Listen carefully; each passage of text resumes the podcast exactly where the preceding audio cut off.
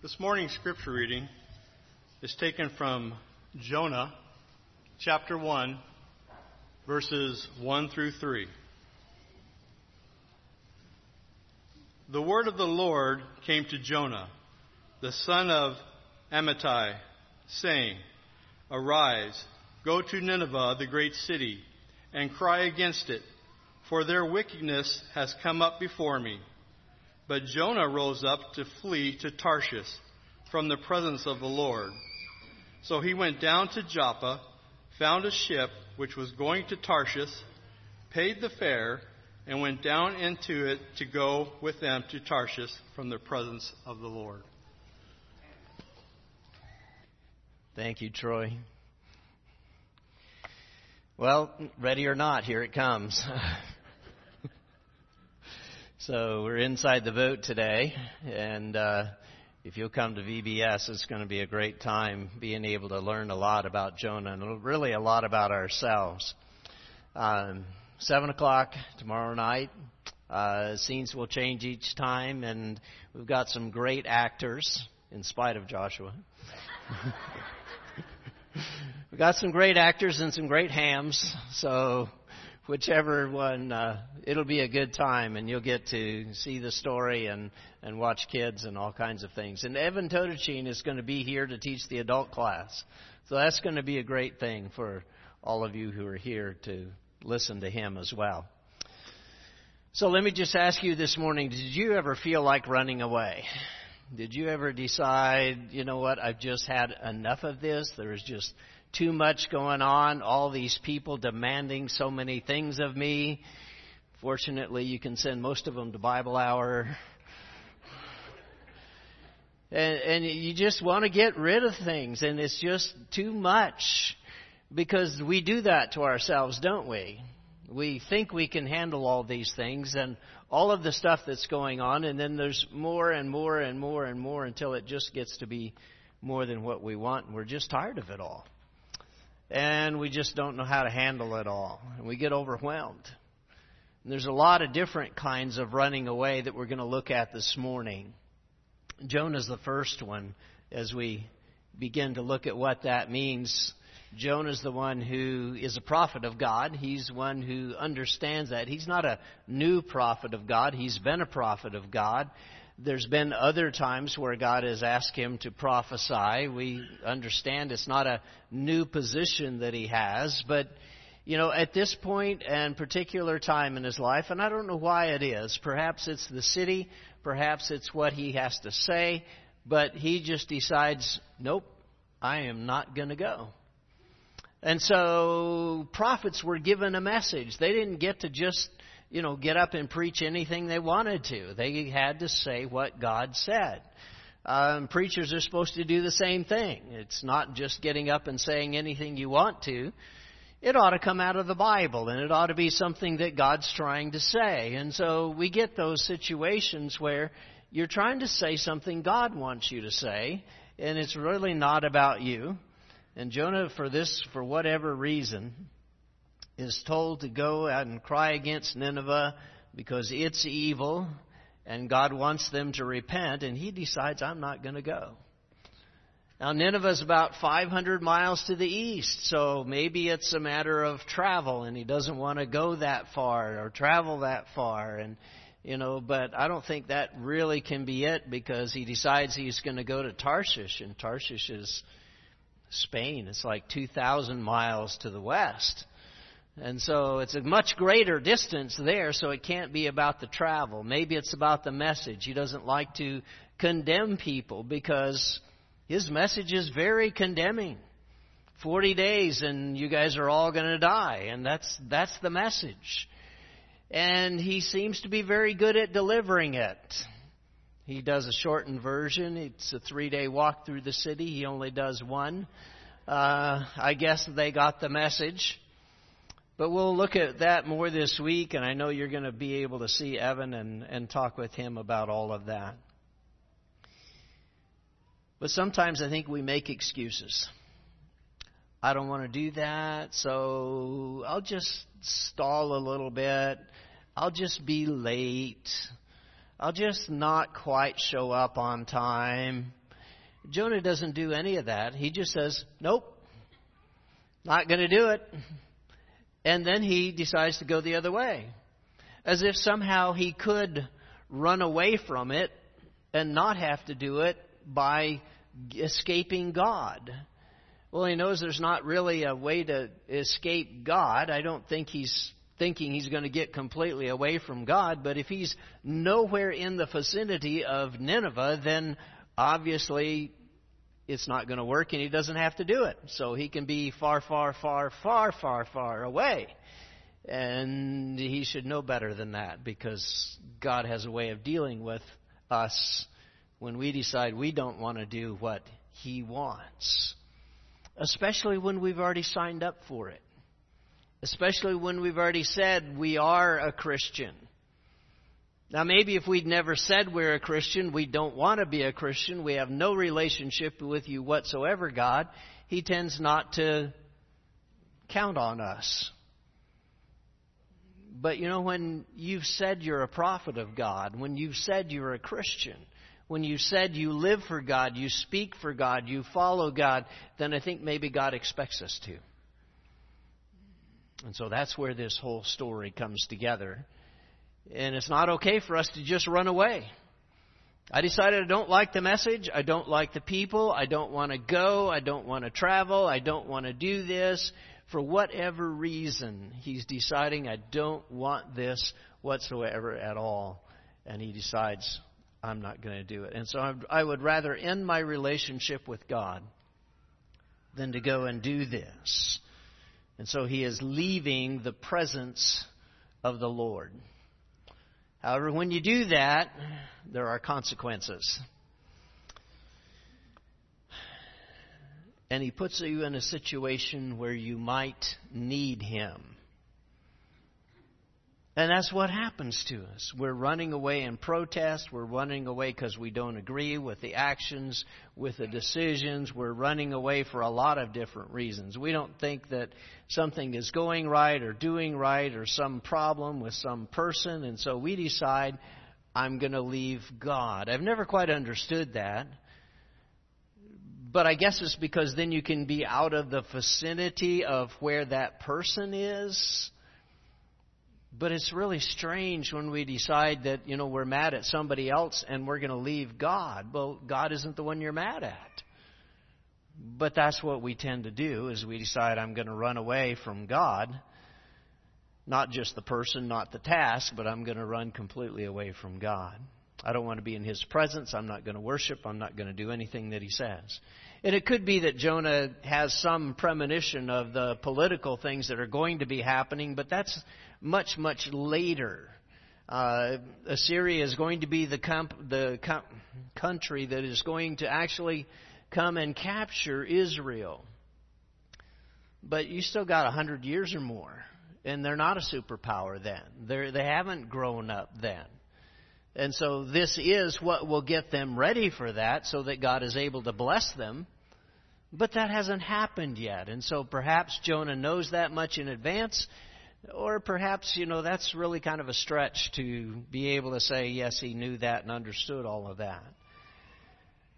We just know that he runs away from God. And by that, he thinks he can get away from the task. See, the point comes down to this. We don't, we don't know God and we want to have control of our own life. We don't want him to have control of our own life. I want to do what I can, what I want to do on my own, what I think, what's best for me, my own will, my own rights, and I don't want to do what I don't want to do. And I can do whatever I want. Basically, Jonah does not want them to repent because that's what would have happened. Have you ever been there? You're kind of mad at somebody and you really wish God would punish them. You hope bad things happen to them. You know, the maybe you've seen some of the things on TV where a person comes by and yells at somebody for something that wasn't their fault and they're all mad and upset and they run into a telephone pole. And it just makes you want to laugh out loud and say, ah, there is some kind of karma justice going on and No, that's not where we need to be. But sometimes we get there, don't we? And and we end up, well, you know, I don't like that person. I don't want to be them. Uh, it's it's childish. It's immature. I don't want to be around them. So why doesn't he want them to repent? Not really sure, other than the fact that they would have God's favor then, and at this point, Israel doesn't. And even though he's been a prophet, and even though he's had the message of God, and he's taken that message to Israel, Israel has not repented. And now he's going to be sent to Nineveh. Maybe he thinks it won't do any good there. But he doesn't want them to repent. We can see it from his anger at the end of the story. And so come for Jonah this week. VBS is going to be fun, it's going to be something, but I want you to realize in the beginning you cannot run away from God. It is not going to work. But there's some other times where people ran away. Um, sometimes we want to run away from good, and we want to run towards sin. The prodigal son is one of those stories. Luke 15, verse 11 says, And he said there was a man who had two sons, and the younger of them said to his father, Father, give me the share of the property that is coming to me. And he divided his property between them. And not many days later, the younger son gathered all that he had, and he took a journey into a far country. And there he squandered his property with a reckless living. It almost seems like he's oppressed by his father, right? Have you ever known teenagers, been a teenager? They all think this. Okay, I always thought this too. I mean, that's what happens at that age. It's it's where you are in life. You think you're grown up and you should control your life and somebody else thinks they can tell you what to do. Why would they think that? And this isn't what I want and he decides, you know what? I want to I'm tired of being good. I'm tired of doing right and you know, my dad is good, my brother is good and I just you know, there's that city over there, and it just looks like such a great place. I know there's there's great things going on there. It's so much fun, and I hear stories about people who are having so much fun there. Of course, you never hear about the consequences. You just hear about all the fun. And he doesn't want to obey. And so he can't do it on his own, so he asks for his father to help. And sure enough, the father helps. And he runs towards sin. Because that's what he wanted in the first place, is to be able to run towards sin, but he even asked his father to fund the trip, which is incredible if you get this as a story about God. And that we would take God's blessing to fund our trip as we run into sin and away from everything that God would want. And that person isn't running away because I mean, it's just obvious rebellion. He thinks it'll be fun. And it actually will destroy him. Sin always takes you further than you want to go and costs more than you ever want to pay. It will cost him everything his self worth, his dignity, his self respect, everything. His relationship with his family. Because we don't want to obey and it makes him unholy. It removes him from his Father. He is unforgiven. And we cannot be near God. And God can't help because of where we put ourselves. We put ourselves too far away. The Father does not come looking. The Father stays and waits for the Son to return but he does not go looking. And so God's no longer our loving Father because we left. We ran away. And the most loving thing that God can do is send a fish or a famine after us. And either one of those is going to make a difference in how we see God, and that maybe there's a need for God or a need for a Father. And we decide we're going to come back that we need Him because you cannot run away from God. He is the place where you need to be.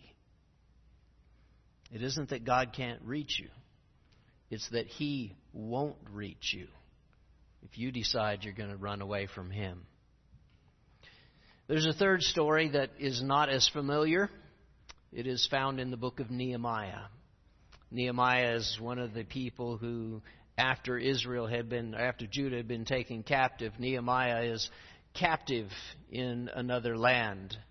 And he actually comes back to rebuild the walls of Jerusalem. And the walls by chapter 6 are finished. It's all done. They've had enemies this whole time. Sanballat and Tobiah have been there to discourage, to do everything possible that they could ever do. And yet they have still managed to build the walls. They have built with a brick in one hand and a sword in the other. But he has encouraged the people and they have still managed to build the walls.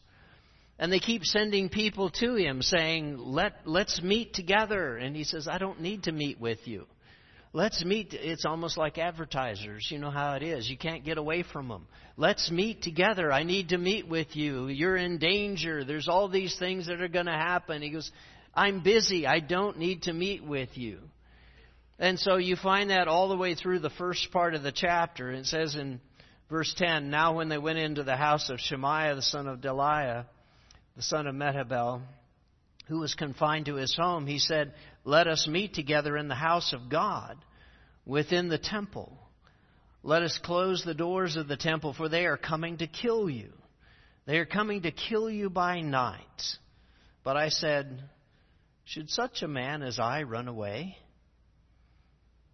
And what man such as I could go into the temple and live? I won't go in.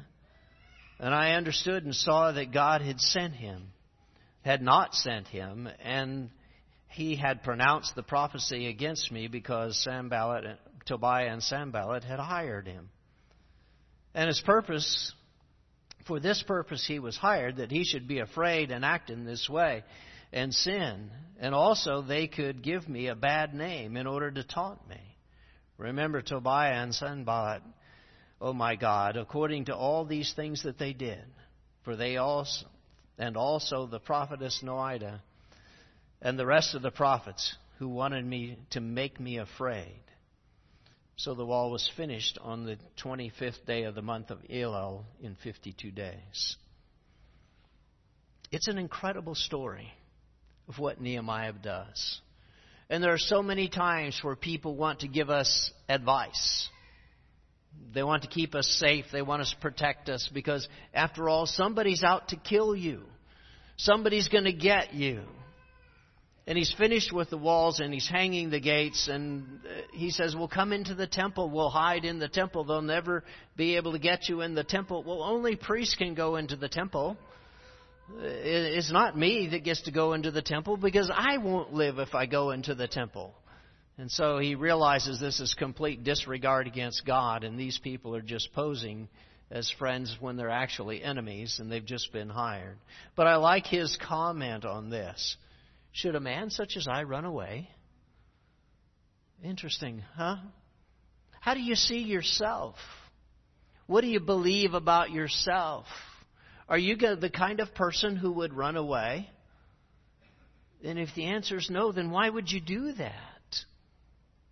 Or, or maybe if you ask that question, you say, Yeah, I'm a person who just runs away. That's all I am. And anytime anything gets a little bit difficult, I'm out of here. But Nehemiah sees himself that way, and he goes, You know, I'm not a coward who runs away. And so if they're going to come and kill me, then they're going to come and kill me, but I am not a person who runs away. And so sometimes we need to have that kind of strength. They've been fighting for 52 days straight, they've been building for the same amount of time. He knows God didn't send him. We need to look at who we are and have some actual confidence in who we are and realize that, you know, bad things are going to happen no matter what. No matter what you do, no matter where you are, it's not a matter of, of trying just to be safe. Act like a person who isn't afraid. And realize I'm not a person who runs away because we see that all the time. We hear this other people who want to influence our decision and tell us you've got to be safe, you've got to be careful. We need to be safe is sometimes the highest priority that we've got is just be safe. And so they build the walls, they have guards, they have security systems, they have alarms. You know, don't go hiking, be careful, don't climb, don't play. You might fall and gash your head open. And sometimes you are going to fall and gash your head open. Is that any reason not to do it? Every mom says, Well, yes. And every kid says, Well, no. Really? It might be, be worth it. Because, yes, at some time you're going to get hurt. You're going to fall. It's going to be bad. It heals, right? I don't still have to wear that thing. I mean, that day was pretty bad, but uh, I don't still have to wear it. Nice little three inch gash up here, but you know, you get over it. You mend, you heal, you go on, you forget. Just go and do what God wants you to do. Because people will tell you the th- same thing. Don't love anyone or you're going to get hurt. And you are. But it might be worth it. Don't forgive anyone because they're going to let you down. Don't trust anyone because they're going to fail you. But it might be worth it. Because God does not make us to be afraid. People who are afraid are more like Israel when they see giants, when they are trying to go into the land. It's how they see themselves. The guys are big, yeah, but we see ourselves as small. Or when they face Goliath, we see ourselves as small. David says, That's because you're trying to fight with a sword. You need a 45 caliber slingshot to be able to go to this battle, and then it's not a problem, is it? Size isn't the issue. And so fear can influence people. We cannot let other people make us afraid or let fear control us. Failing is not the worst at this stage. It just means you go down swinging. Safe is not the most important because fear destroys your faith. And there ought to be times when we take risk, and there ought to be times when we do things. Do not be safe in your faith. Now, be safe in your person. I'm not trying to say take crazy risk or anything. But sometimes your faith is going to demand that you take some crazy risks Uh, like forgiving some people, like loving some people, like doing some things that are really beyond your comfort zone. But they're worth it. And the last one we want to talk about today is found in John 10.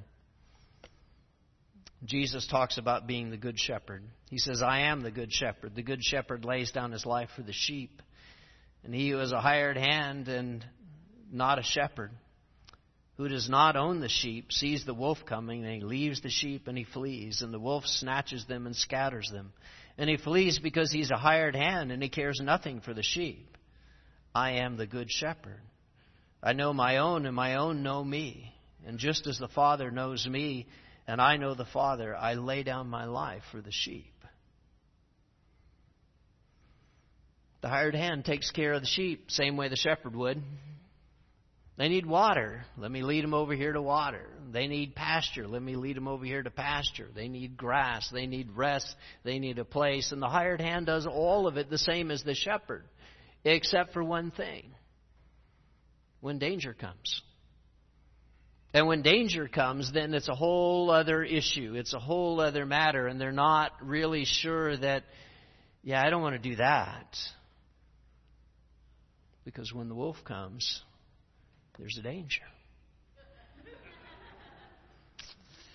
For him, then, it's just a paycheck. I didn't sign up for this. I don't want to get eaten.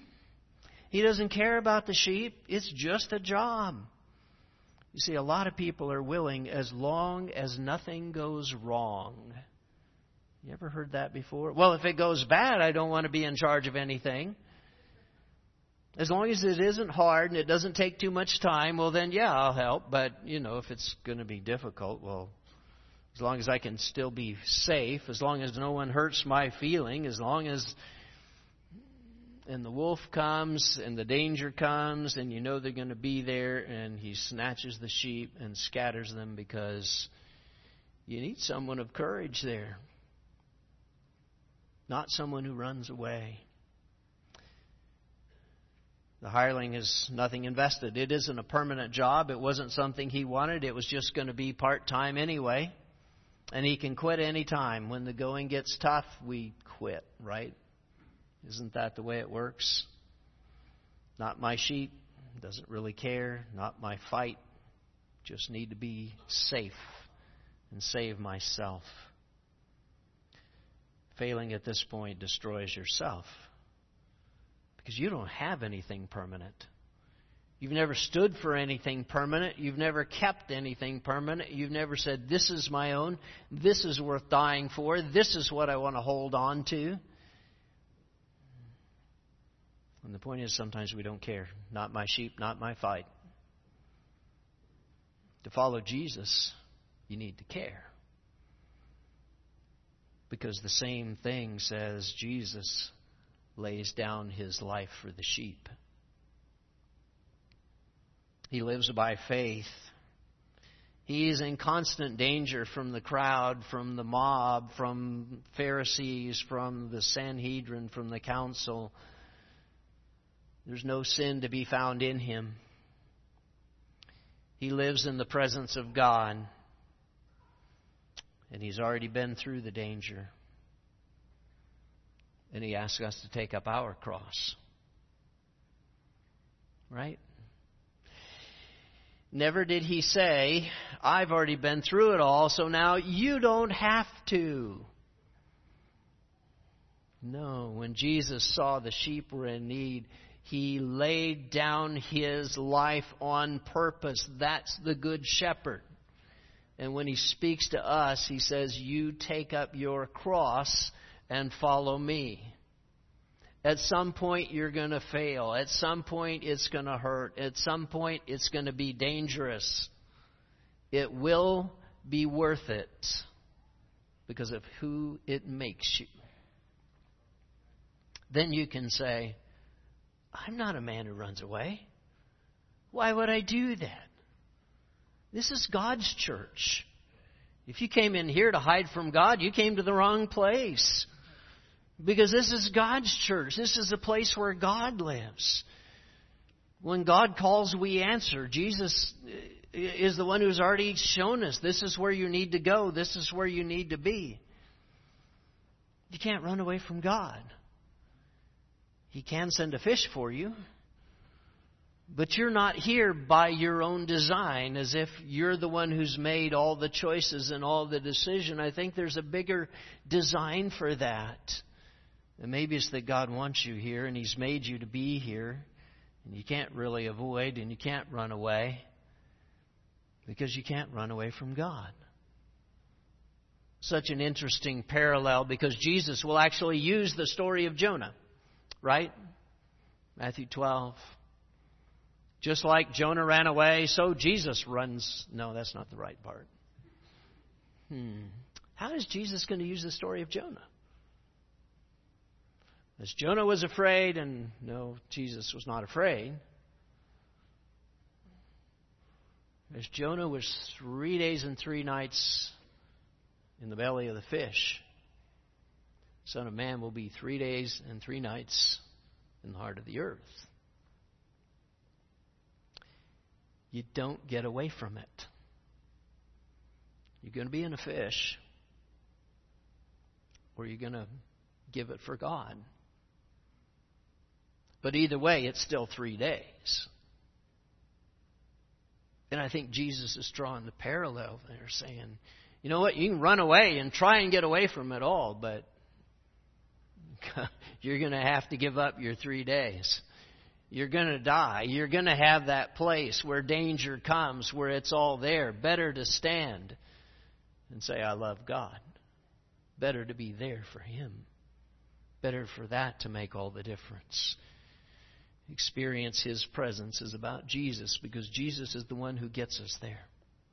He's the one who paid the price. He's the one who died on the cross. He's the one that forgives sins.